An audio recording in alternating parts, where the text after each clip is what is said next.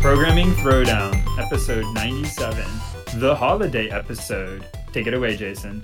Hey everyone! So happy holidays! All the different holidays are celebrated around this time of year. Um, as we do every year, we're going to do a kind of combo giveaway and also um, answer folks' questions. So uh, if you have a question, now's a chance. If you're if you're watching, uh, listening to this live, um, you can put a question in that channel, and uh, we will kind of alternate between kind of answering folks' questions and uh, giving away prizes. And so we can actually give away the first prize.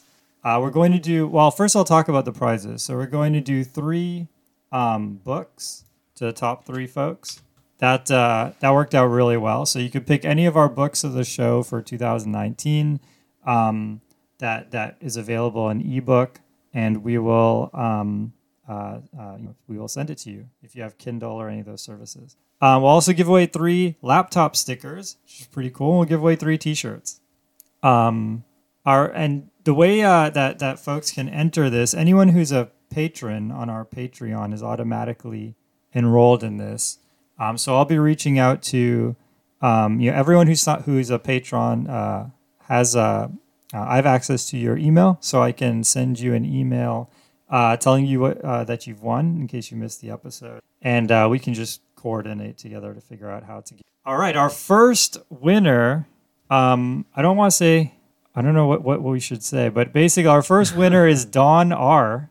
So if your name is Don, there's a good chance that you won a free ebook. Any of the books of the show are good uh, candidates, and so I'll be reaching out to you, Don, and we will um, get you set up with a book. Nice.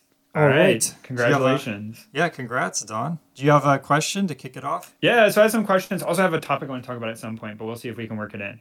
So, scrolling back through the history because I'm a terrible person and don't actively uh, read the Discord, uh, I see there's some question which I think was, is pretty easy. We can answer quickly. Is uh, if someone's trying to get started using Linux and wants to pick a Linux distribution, uh, they're looking for recommendations. But I'll also say, well, what do you currently use? All right, so recommendations for Linux distros and what we currently use. Yep. Um, so I'm currently running um, Ubuntu on uh, on my computers at home, uh, but at work we use Fedora, and I I I think actually you can use Ubuntu at work, but um, um, we have this thing called Chef, um, and Chef goes and and automatically sets up a bunch of things, distributes software. It's like a workflow manager for IT, and and our Chef is designed for Fedora. So so I'm running Fedora at work, running Ubuntu at home. Um, and, and that's what I'm that's what I'm running. As far as like which distro I recommend, um, I have you know tried all of almost all of them or a lot of them at various points in time. Um, I think you know Gentoo is fun, but it's it's good if you're learning. But but I wouldn't use that as a production system. It just requires too much maintenance. Um, I'm a big fan of Ubuntu. It just it's pretty clean. It kind of gets the job done. Um, you know, it's built on Debian. so It's pretty stable. Uh, what about you? So I've mostly used Ubuntu, and I'm not nerdy about Linux. So for me, I, most distributions that are fairly popular, well, I'm probably going to get in trouble. Anyways, um, mostly popular ones because they're the easiest to find help for. If you stay aside from any of the more esoteric ones, unless you really want to get into, um, for the most part, they're kind of equivalent. I try not to over embellish my systems so that I can uh, move easily between them. Um, so I mostly use Ubuntu mostly because easiest to find answers and help for. Um, I I know there's a number of interesting developments related to like Linux distributions, which are better for containerization um, and the progress that's been seen as part of that. And I think that's pretty interesting. Um, but yeah, I don't really have a lot of experience outside of I guess I'd used Debian stuff before, and then now Ubuntu. Um, so I, I don't have a. If you're never used it before, ooh, I don't know what would be like a good first like install Linux on something and try it. I always recommend people put it in a VM and just use it in the VM. Um, then you can use it from within whatever you're using now, Windows or Mac or. I mean, if you're on, I- guess a, a OS X computer or oh sorry, Mac OS computer, Um, you can pretty much it. It's not technically Linux, but you can pretty much treat it like it is and learn a lot of it. Yep, yep. Also, like Docker is awesome and Vagrant is awesome. Both of those are um, super, super lightweight ways um, to get a, a, Linux, you know, system. So like you could you could run Docker and just do I think it's like Docker run Ubuntu colon latest, and just that one line will give you a, a bash prompt in Ubuntu, and you can run that regardless of whatever OS you're in. And if you like delete the entire hard drive or something, it's fine because it's just a Docker image. Um, nice. Yeah, but that's not graphical, so you're really gonna have to get your hands dirty. cool. All right, let's do the next book. So the next the next person is the next person is Sean. So Sean B. I'm assuming it's Sean. B. Oh yeah. Oh here we go. Yeah. So Sean last name starts with a B. So Sean B. Congratulations, you won an ebook. I'm going to be reaching out to you um, later on uh, today, and uh, we'll work together to figure out figure out which book you get. Nice, congratulations. Uh, right. So before we go on to another question, I have uh, we haven't done news segment in a while, and although I've had various things floating around, I wanted to get your opinion on if you had seen the AI dungeon. You know, I saw that. Is that the one where it's like uh, uh, procedurally generated? Well, so it's not procedurally. So they used the oh, what was it? Is it GPT? Yeah, yeah. The open, the, um, yeah. Procedural isn't the right word, but yeah, they're, they're using the language, the the forward model from OpenAI. Yeah. So, so I'll, I'll give a brief overthing, and then you can describe. So um, most people have probably heard about it. It got it's a fair number of I guess live streamers on YouTube uh, have been playing it to some hilarity. Um, but if you've ever played a text-based RPG, which go back to the dawn of computer games, I guess, although they still have a following today of new content being created. Uh, you would be placed in a world and you would have some set of actions you could do. And it's like a graphical RPG, but you just have to type in. And so it feels interesting because you're almost chatting with the computer, like pick up keys, look around the room, walk east, walk north. Um, and so you're actually describing what you want to do rather than like pressing keys and hotkeys and making it happen, clicking with your mouse. Um, and so someone took the GPT two model, is it? Yeah. Uh, yep. And trained it on a bunch of these text adventures and RPG texts. And so it gives you that familiar thing where you're given a text prompt, but instead of a limited vocabulary of pre-programmed uh, grammars that you could use, like a verb and then a, I guess would that be an adjective, like walk east? I don't know. Uh, I'm not uh, English person. Yeah, I don't know either. I guess uh, no, it's a, uh, I think it's an object of the verb. Direct okay. object, I think. Anyways. So instead of having to put like a verb first, where you choose from a dictionary, and then you know a second set of parameters that you choose from, uh, you pretty much say anything you want. Uh, so it'll give you you give it. I, I think they have like some pre-canned um, scenarios you can do, or you can give it sort of like a seed sentence about like a, uh, the setting, and then it'll give you you know the first thing like you appear in a land filled with spewing volcanoes and the smell of sulfur. And then that's just it. And you can pretty much say whatever you want to do. Um, and the interesting thing is, instead of having this limited, that it'll try to respond to pretty much any text. So if you say, uh, give myself a magical blizzard cloud over my head, um, it'll say, snow begins to fall and melt into rain. Uh, what do you do next? And it just sort of this interactive back and forth. And it to me was just really interesting because although from the AI aspect, I guess is pretty interesting, and the guy was running up huge server bills based on you know how he was actually trying to run the thing. He's a from a university, and it was you know just a project he did, I guess, on the side. He was racking up sort of huge bills uh, for everybody logging in and booting up these systems and loading these giant models and executing them. Um, but just from the the concept, it's fascinating because if for kind of one of these first times you pretty much just say anything and the computer will attempt to respond to you. So it's almost just like a sophisticated chatbot.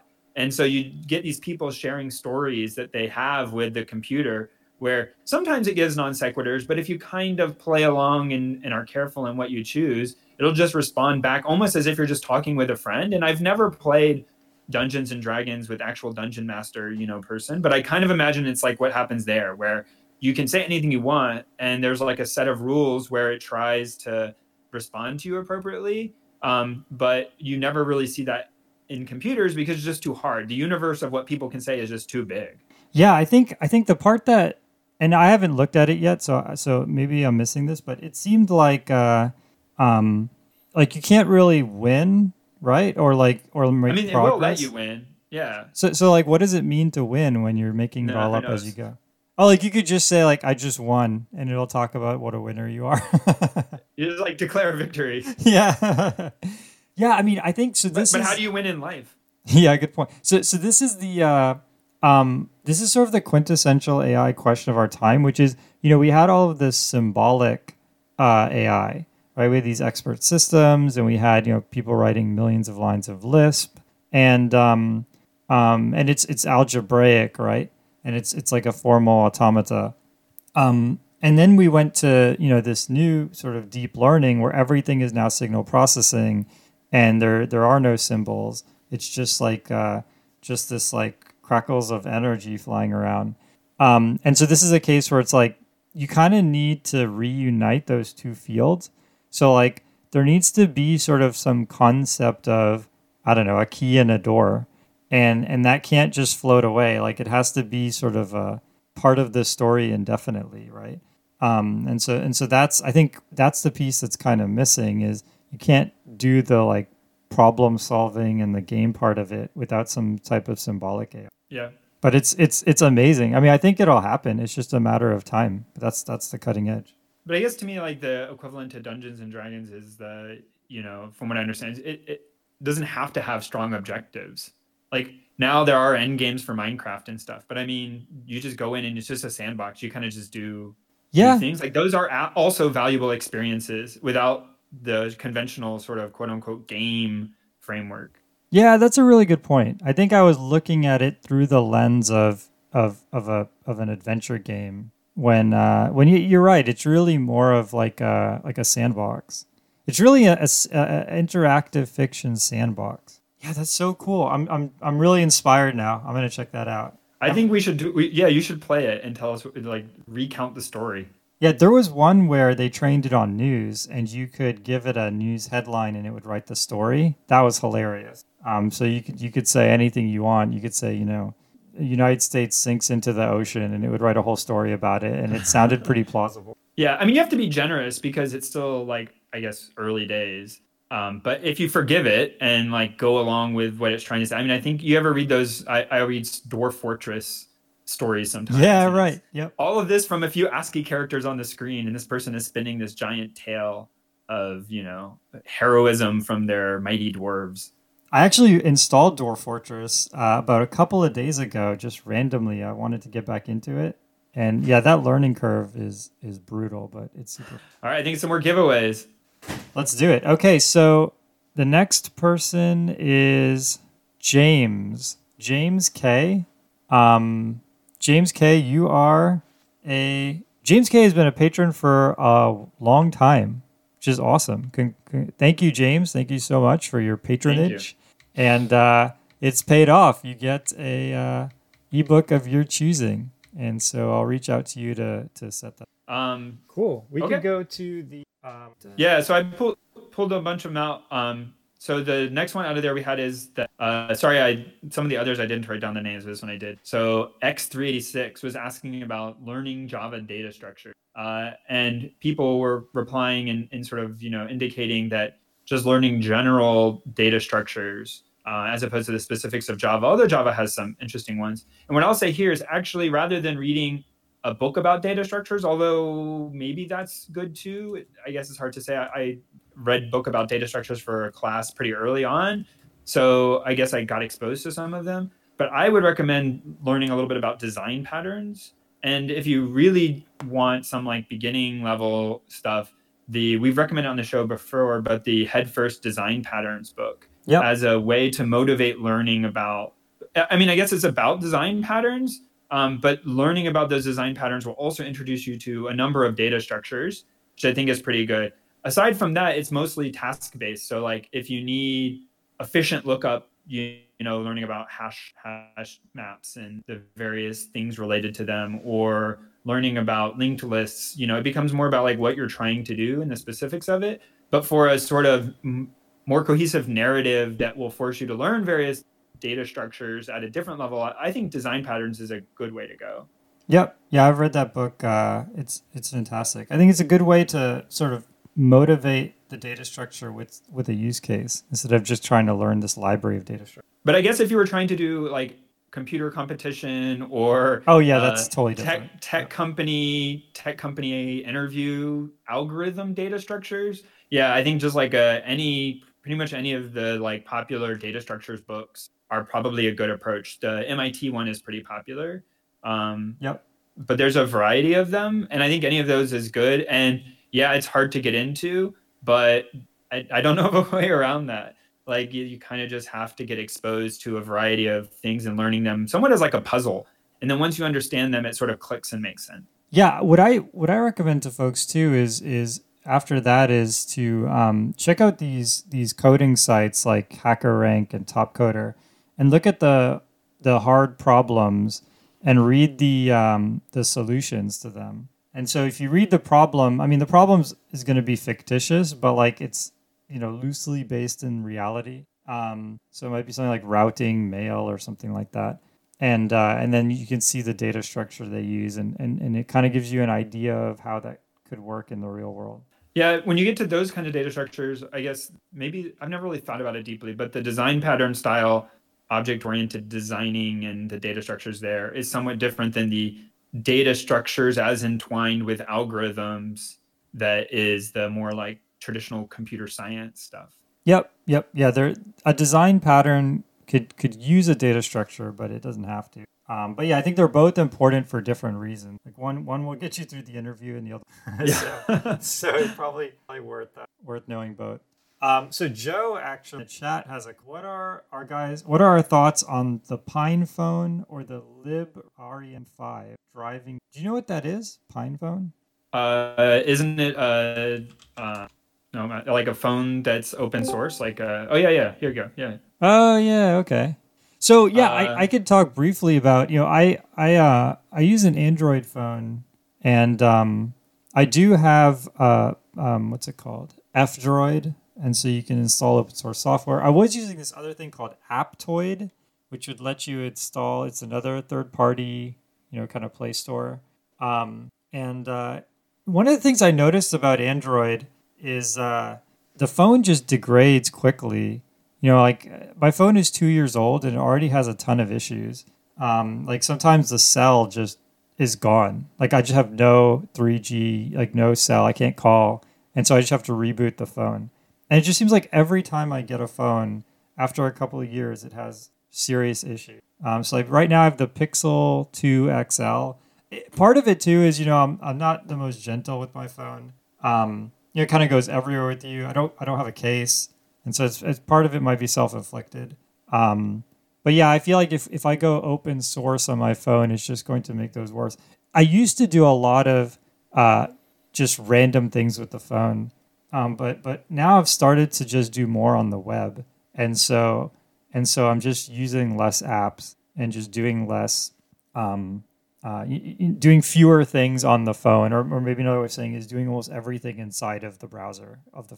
And so I'd probably not go open source on the phone unless maybe you know is super reliable. But open source is usually not good for that. What's your what's your take, Patrick? Yeah, so so I'm looking here at the comparison chart between the Librem 5 and the Pine phone. And I guess they're sort of the same, but also very different. So what I'd say is I, I love the sort of you know hacking aspect of a lot of this, but I don't really want to do it in this form factor. Yeah, this yep. form factor seems overly cramped. So like hacking on a single board computer like a Raspberry Pi or an Arduino or you know something like that, those things would be interesting to me, and I could do projects on them.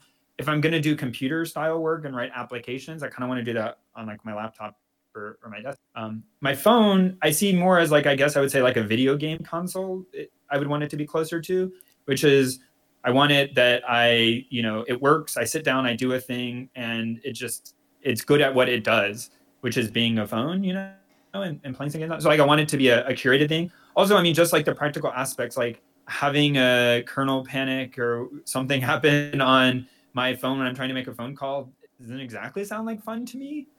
yeah, Um, for you know, some people. I'm sorry. Go ahead. Oh yeah, you know what would be really cool would be um, you know changing the morphology of the phone. Like for example, if I could make my phone look and feel like an Xbox controller with a screen in it. And so, I mean, I don't know how that would fit in my pocket. I have to think that through. But basically, like if the phone had, you know, real buttons and an analog joystick, but it was it was all built in. Like I could 3D print the case of the phone, and it and it had all of that. Um, That's interesting. I think there are cases though. That That's like a phone as module or something. yeah, I mean, there are those cases you can wrap around. There are the ones too where the phone clips in. That just is too clunky. But but there are the cases that have the hardware buttons. Uh, I I probably start there before going to an open source. So, so if I had a very specific use case, like I was very security minded, or I was, uh, you know, monitoring a lot of closed caption cameras and wanted like very specific, complete control over how my phone behaved for very specific cases that aren't very in line with the mainstream, I think these would be cool, and, and I could see myself turning to one of them as a second device or even as my primary device if that was my thing in life. Um, but for me, I guess I fit close enough in with what most people want to do on their phone. And the phone is very, very like the Android phones that come out from the major vendors, the iPhones from Apple. Like I feel that a lot of time has been spent polishing off the sharp edges um, and Yeah. making them very well tuned for sort of the average use case. And so if you're anywhere close to the average use case, those phones are probably going to work really well because they're manufactured at such volumes and with such history. And something like this would be one of these open source phones would be really cool for a second phone, or if you had a very specific purpose that was very far outside the mainstream. Yeah, you know, one thing I'm surprised is that AR using the phone hasn't really taken off. Like there's some cool I've seen some cool use cases like I think in Google Maps if you're walking around you can actually uh, it'll show the camera and it'll show the path like you know projected on the camera. Um, but I kind of expected that to be a bigger thing and uh, um, yeah, it just seems like I don't know, just seems like that there hasn't been as much uh, let's say innovation in the cell phone. Yeah. But the biggest problem is, yeah, exactly. Sometimes I need my cell phone to be able to call my family or you know hail a taxi, Uber, and if if it's just freaked out and in some sort of weird and the battery drained, that's really going to give me a bad day. Yeah, makes sense. All right, so uh, on to the. Should we do T-shirts or stickers next? Which one do you think is more valuable? Let's do one of each. Let's do. So, so we should alternate. Oh, okay. Well, so I've I've. I've grouped people into question. three groups. Yeah, I just don't know which what which tier. Uh, we'll we'll do we'll do we'll do T-shirts. I think T-shirts are more expensive, so we could just go based on that. We'll let we'll let the economy decide.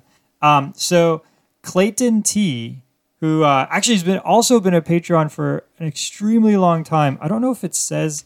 I'm going. I'm, I'm basing that based on um, um, some information. So I don't know if I have the actual. Uh, I'll see if I can look that up. But but from from what I can see here, they've been a Patreon for a super long time. Thank you so much, Clayton, and uh, you're getting a T-shirt, which is awesome. So I'm gonna I'm gonna reach out to you uh, later today and uh, and send that your way. All right, you want to do another one? Uh, another T-shirt or another question? Oh, let's do another. T- Let's do another T-shirt. Double let's get some people some clothes. yeah, let's get people dressed. Uh, I think it's like Maslow's hierarchy of needs, right? You need your T-shirt before you can ask the right question. Number one.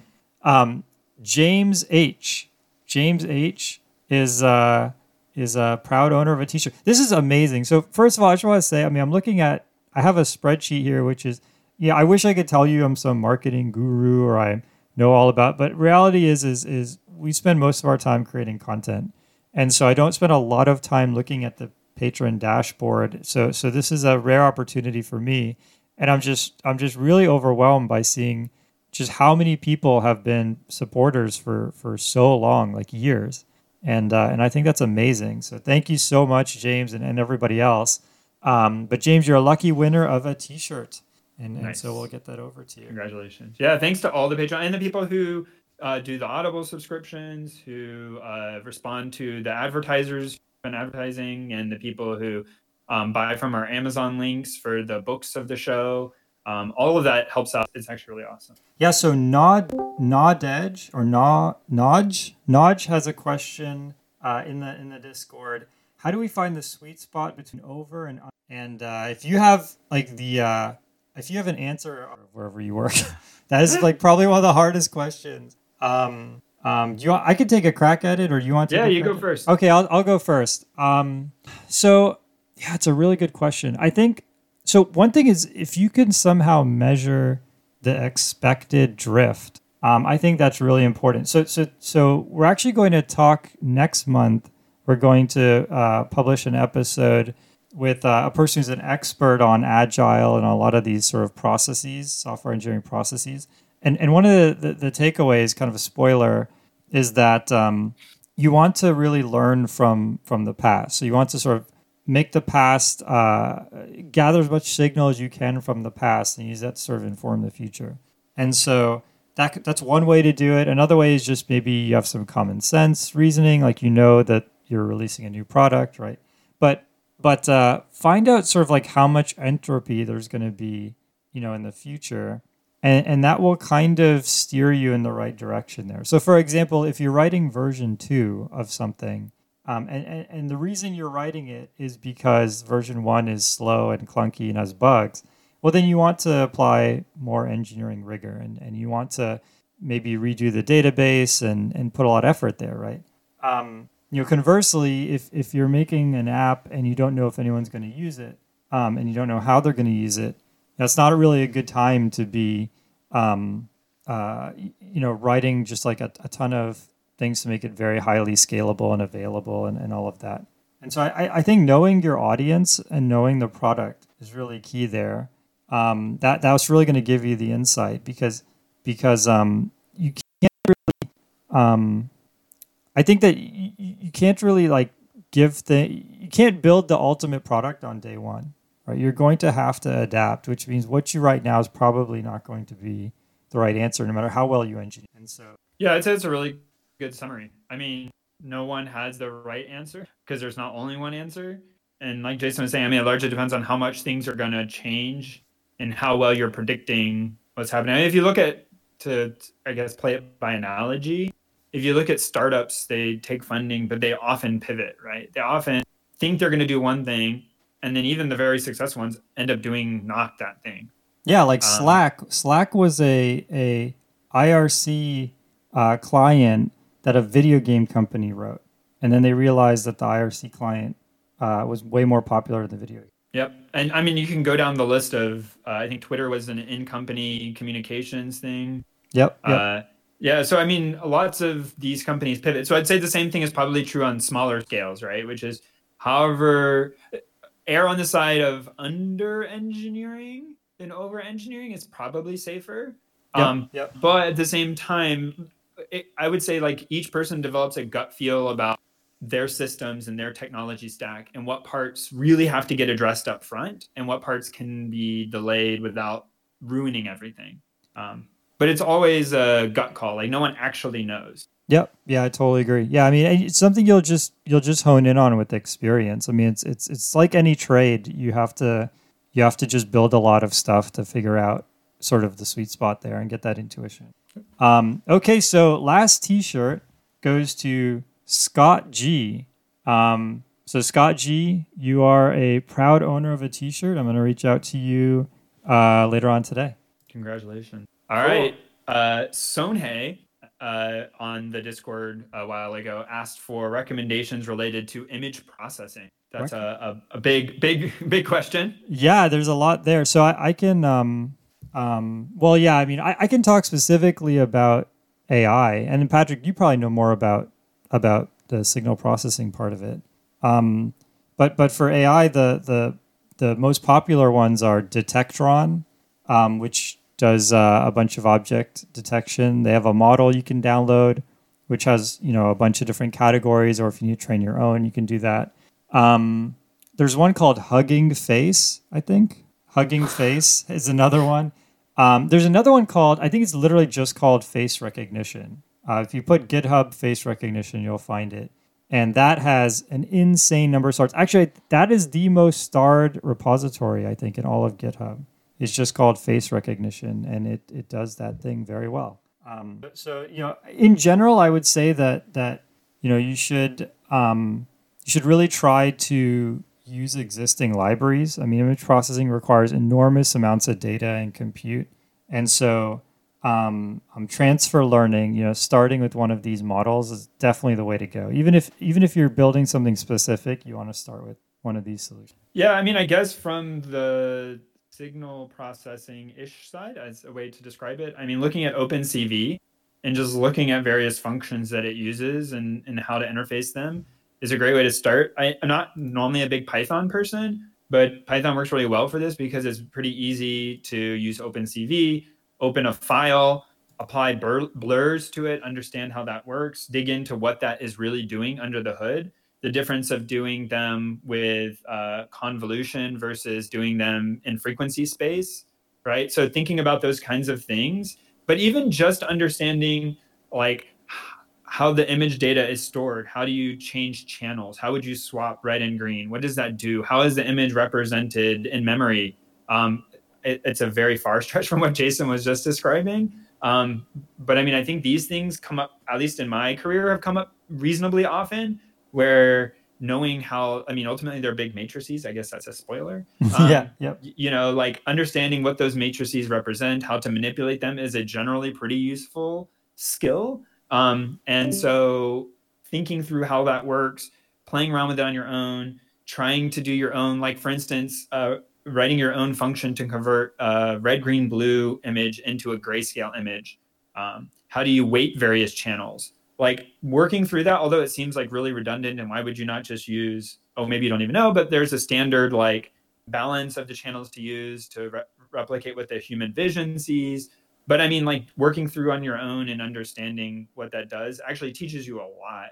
Um, and then there's all sorts of tangents not even getting into the sort of machine learning image recognition part of it but just doing things like understanding Bayer masks and debayering and what did various filter like not every camera uses the same image filters for the red green and blue channels. How does that impact things?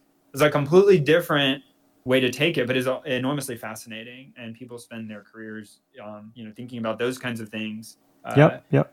So I, yeah i mean there's lots and lots and lots of ways to take it. It depends i would say do something which you find interesting because it'll keep you motivated. Yeah that's such a good point. Yeah totally and and i think uh um yeah having having a sort of goal in mind is is is really important, especially for things like image processing, because you might say, well, I want to be able to recognize absolutely everything, and um, those are super super hard open problems. It's much better if you can start with like, yeah, I want to distinguish these three things. Um, I'll give a shout out to one specific project here because I'm to, the hardware thing. It's my shtick, I guess, um, and that is OpenMV they call themselves the Arduino of uh, vision of machine vision. I think is it is NV or MV? Uh, machine vision. Open. Oh, okay. Vision, open, open MV. MV. So it's a little PCB that has a camera and a processor attached to it, and they have a really nice uh, uh, infrastructure built around it for bringing in the images, doing common manipulations, streaming them out to your computer so you can see them, uh, and really bringing it together with an IDE and stuff uh, like you would see for an Arduino board. Um, and I really like this project. I did the Kickstarter for the latest one and, and got it. I, I, haven't had a chance to open up and play with it yet, but it's in my short list of to dos to, to play around with this. And I think something like this is a really interesting way to get started because Wait, how much does that cost? Visceral. Uh, I want to say it's like uh, here, let me look. I'll just look on the store because I don't want to miss. Well, roughly, like, is it a hundred dollars, a thousand dollars? Yeah, like I would say it's like fifty dollars. Oh man, that's amazing. Sixty-five dollars, yeah, I guess, for the H7, which is their newer one, the OpenMV H7, which is a lens, the board, the camera. It's not as cheap as an Arduino, but it's not. I mean, for, for a, like chalking it up to a learning experience and like with what you're getting with it, that's pretty nice. Yeah, I mean, sixty bucks is amazing. Totally amazing. Yeah, I'm gonna get one of those. Yeah, so I, I think this is a good project to to kind of play around with and sort of start interacting with things at a very low level um, I wouldn't recommend running Detectron. Tektron. It probably doesn't even work on this. have to run a very, very small model, if at all. Um, but if you want the sort of opposite end of this, like how hardware deals with images and low-level image processing, I think it's a great way to get started. Yeah, and you could always you could always pipe that to your computer, and then that's exactly right. Yeah. Yeah, that makes sense. Cool. All right. So our, our first sticker winner is Jason D. Um, Jason D is uh, has been a patron for a little more than half a year, and uh, you are a winner of a sticker. I'll be reaching out to you to figure out how to get that laptop sticker. Cool. So we have a question. Um, is it worth going back? This is from KZ Ismi, is it worth going back to school to get a master's, even if it won't necessarily bump my pay grade? I really enjoyed undergrad. Um, yeah, I really enjoyed undergrad. Is it worth getting a master's? So, Patrick, you actually got a master's while you were I working. did. Yes. And so, what was it like getting a master's while you were working? And did it, you know, was it net positive? This is really hard to say. Like, I don't think I would do it to. Um, like, I'm glad I did because it's one of those things that, like, the sooner to your academic, like undergraduate that you do it, I think the easier it is. Not to say that it's impossible um, at any level, but um, I think it honestly, it, it really depends. If if you can stay motivated to do it, um, going back and getting a degree might be worth it right? It, it helps. I don't know how it would hurt other than it being kind of expensive. Um, but if it you if it's offered through your work i don't necessarily see it as a big risk of a thing to do. But i also like having been a person who does interviews and looks at resumes like i don't really take it as a huge positive. Like a person who's gone and worked for two years versus a person a year or two versus a person who's getting a master's degree i wouldn't necessarily prefer one over the other unless the master's degree was something very specific to what we did um, but the same would be true if they worked on something specific to what we did now that's just sort of like my experience and what i've done with it Yeah, i know it varies sense. a lot um, but i would say in general if you're having trouble finding good work and getting hired my initial gut feel is it's not due to the fact of not having a master. There's Yeah, probably a yeah. few n- niches and specific places where that could be a problem, but the general market I haven't seen being particularly interested in um, master's degrees. So PhDs is kind of a different story, but master's degrees, I- I, would say you maybe look at other stuff, look to get experience. There's probably cheaper and more time efficient ways to increase your hireability than than doing a master's degree. That isn't to say you shouldn't do it or that it has no benefit. I just think if you're doing it to improve your resume hireability, I would probably not recommend it. So, what did what does it what is the benefit then? So I mean, I think the benefit is being able to do more classes. Most people, when they're doing their undergrad, don't get to try all of the different classes and different specialties of computer science. uh, Just using that as an example. So going to a master's degree, you could delve a little deeper into various topics which you kind of didn't get to, and you might not in your first job have access to or second job. Um, Yeah, that totally back- makes sense. It's a really good going back to school after a few years like five ten years could catch you back up on developments or refocus you um you know doing it while you work right? Like continuing education that's, that's a, always a good thing i guess. Um and you know i guess two all, all else being equal between two people having a master's degree is worth something. Um Yeah, I think I think I think it totally makes sense that like the the you know you might not you know at your current job be able to do image processing, but you might want to gain that speciality, and so to to get out of that sort of trap, um, you could you could do the degree. But it's it sounds like if you're going to do it, you should keep working and take the extra year. Um, um, I, I guess it would take three years instead of two. Uh, How Yeah, how I many did years? Mine in three years. I did mine in three. So I Yeah. did one class. So that was specific to, to, I guess mine. Everyone's a little different. But I basically did one class a semester, three semesters a year, and um, did it in whatever ten says ten credits. Mhm. Um, but that varies, I guess. It's a it's a lot of work though, right? There's I don't want to say busy work, but doing it while you work is hard because you might have deadlines on your you know job, and then you also have a paper due. Yep, yep. Yeah, I remember. Um, yeah, I remember exactly that having a deadline and a paper due on the same day, and it's it's brutal. But I think it's it's good to do it early um, when it's a lot of the knowledge is still fresh. Um, I feel like uh, if you're gonna do it, good to knock it out early. Oh, the other thing is, you know, in both of our cases, um, our, our our jobs paid for our graduate degrees, and that's I think that's a that's a Yep. game changer, right? So I mean, if you Yes. have to drop sixty k uh, to get the master's degree, it's going to be pretty hard to recoup that. Again, it doesn't mean you shouldn't do it. It just means that uh, um, you know it, it depends on what your goals are. Also, the story is completely different if you are trying to get like a computer science or related master's degree, and that's not a graduate degree. Um, I think that's a whole separate topic. But um, you uh, you broke up there. What, what can you Oh, repeat that? I said, yeah, I think it's a completely different topic if your undergraduate degree wasn't in a computer science related field. and you want to do your master's degree in a computer science related. Oh, that is a really, really good point. Yeah, I've seen That's, resumes where that was the case. I do think in that case it makes a big difference. Yeah, because because um, I think you want to show that you have sort of the core you know CS fundamentals. Yeah, I, I think that's yeah, you're right. I think the value proposition there is very cool. All right, so we can go to our next sticker winner. It's Daniel H. Daniel's been a patron for a little under a year. And um, wow, Daniel is from a very interesting. Um, what is the country code CH? So I'm totally gonna out our friend Daniel here, but I just gotta know CH Switzerland. Oh, okay. That's not as that's that's not as exotic as I thought it would be. I, but but still, I mean, see, uh, Daniel from Switzerland. Thank you so much being a patron for um, a little under a year, and um, we will we will send a sticker your way. I'll reach out to you to get um, a way to uh, to mail that out to you. Cool. So we have uh, one more question from a while ago, and, and five questions. But our last uh, uh, question that people have sent in to us is from Cheesy Taco. Uh, how to approach resumes and job titles. They give a little context here about you know they're basically doing programming on the job now uh, excuse me if the summary is not accurate but you know doing programming on the job now but their job title doesn't really reflect that and they're sort of worried about you know they don't want to say that they're a programmer as a job title because you know their actual job title isn't that at all um, but it is what they do and sort of how would they address that so what would your be recommendation jason if someone is doing like scripting and programming and maybe even building applications uh, at their job but maybe they have a different title like researcher or you know uh, you know a, a associate or something like just a generic title at maybe a commercial company um, and how would you what would you do for the resume? Like how would you look for that to be represented so that they're not lying but that they're also communicating what they're yeah this is a very very interesting question um, so the, the thing about job titles are job titles are one of the few things that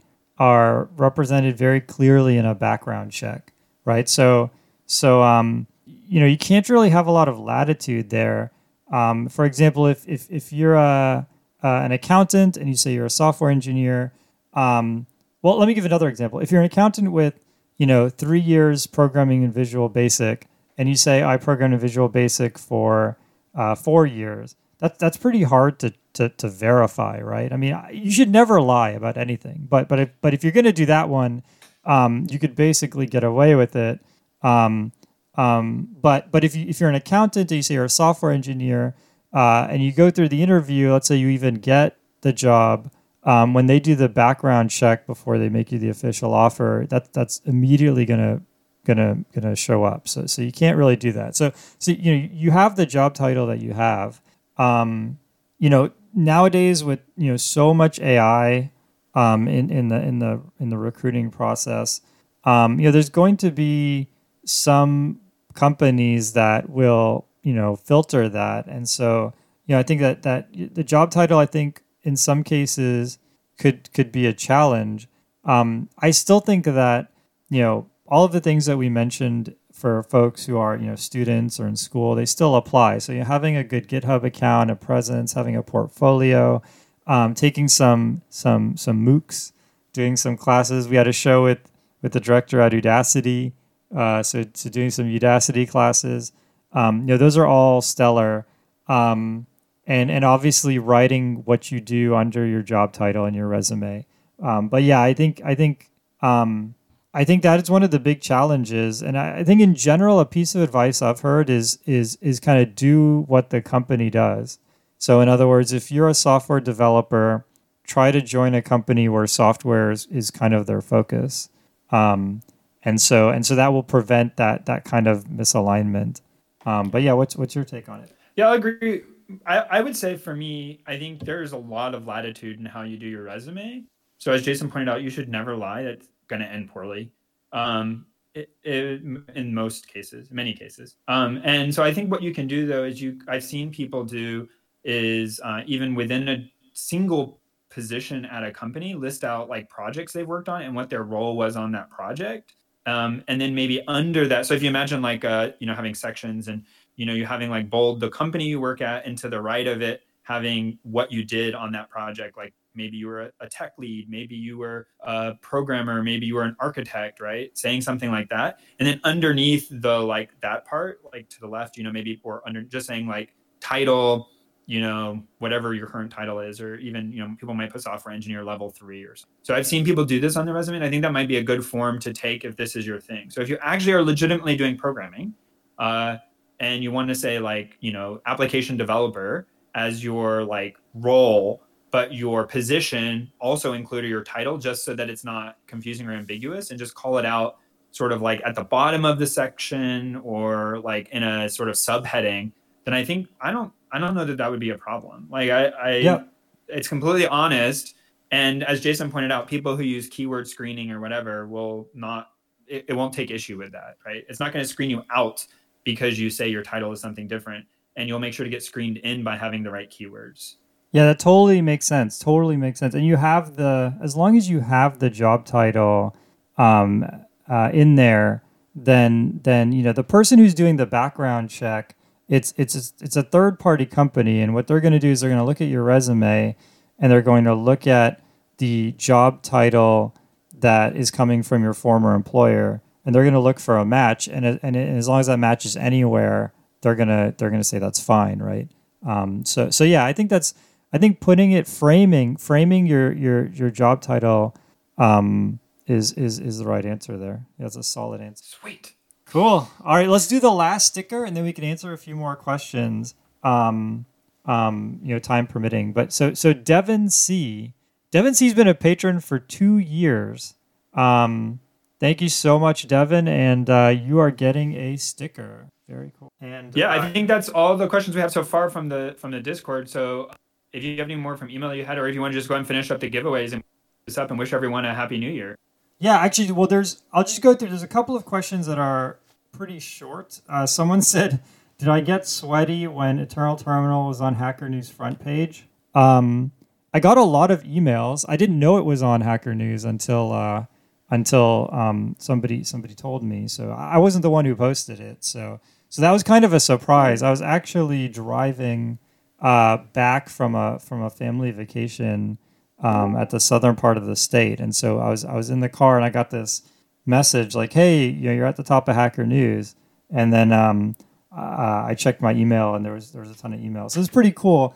Uh, you know, I didn't it, I didn't get uh, sweaty, but I'll tell you a, a story where um, uh, when when I didn't think there were that many people um, at at my where I work using Eternal Terminal, I was pretty cavalier about rolling out updates. And if you imagine like updating SSH, you either have to like update the server, but then also support the older clients, or you have to basically update everything at once and then kick everyone out and then say, hey, you need to update your client. And so in the beginning, it just made a lot more sense to do that. This actually gets back to the over engineering thing. Um, you know, we were making so many changes and learning a lot about what it meant to write sort of a good remote terminal um, that it didn't make sense to keep around old version. Um, and uh, and at one point, uh, we released a bad version, and something like 300 people uh, couldn't remote into their machine, um, and and uh, that was terrifying. So there's there's been some times where things did get pretty terrifying, but uh, the good thing is, you know, it's been three years since uh, we started Eternal Terminal, and so at this point, is mature enough that you know, uh, even though there's a ton of people coming, most of them were able to just start using. Uh, I think it's it's it, it helped that um, someone asked. Oh, someone asked, how do you deal with having a, a single like how to how do you handle extremely large repos? I've read about Google having a mono. Um, so a lot of these companies, yeah, have one single repository for the whole company, um, but but they're not using just regular Git. Um, they're they they're they've often forked something like Mercurial or Git, but they have their own version. And so you, you can check out just parts of the repo. And so you could think of it, you could imagine it as like a repo, but every subdirectory can be its own repo if you want it to. Um, there's also like shadow file systems. The short answer is it's actually it's a huge technical challenge to have a huge mono repo. And so it's I'm kind of surprised that there isn't a product out there that that enables that. But I guess the reason is there just aren't that many people who have I think Google has like 14 billion lines of code or something, and there just aren't that many companies that have that much code that you know a mono repo becomes. That's I think that's all the questions. Did, did I did, did we miss any of them or? I don't think so, but but it's possible. Yeah, someone said. Um, so yeah, I think much. Oh, someone posted the face recognition. It's called. Um, I'll, I'll put a link in the show notes. But yeah, the the repo is called face recognition. It's, actually, it does have the most stars on GitHub. It has thirty thousand stars. Which might be the most image processing, most stars. For... Cool. Um, I think that's it. Should we wrap it up?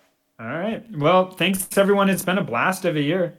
Yeah, yeah, it's been totally amazing. Um, it's again just astonishing to see the the the the support that we have and to actually like literally see it here in spreadsheet form is really exciting. Um, thanks again. You know, we have actually we already recorded one interview, and we have some other interviews and other content lined up that's super exciting. So uh, we look forward to sharing that with you folks next year. All right. See you guys.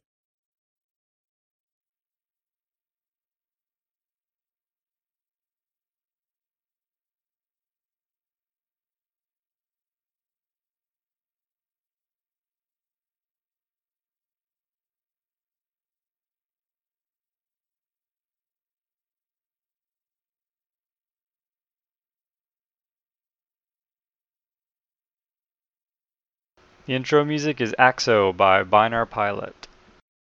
Programming Throwdown is distributed under a Creative Commons Attribution Share Alike 2.0 license. You're free to share, copy, distribute, transmit the work, to remix, adapt the work, but you must provide uh, attribution uh, to uh, Patrick and I, and uh, share alike in kind.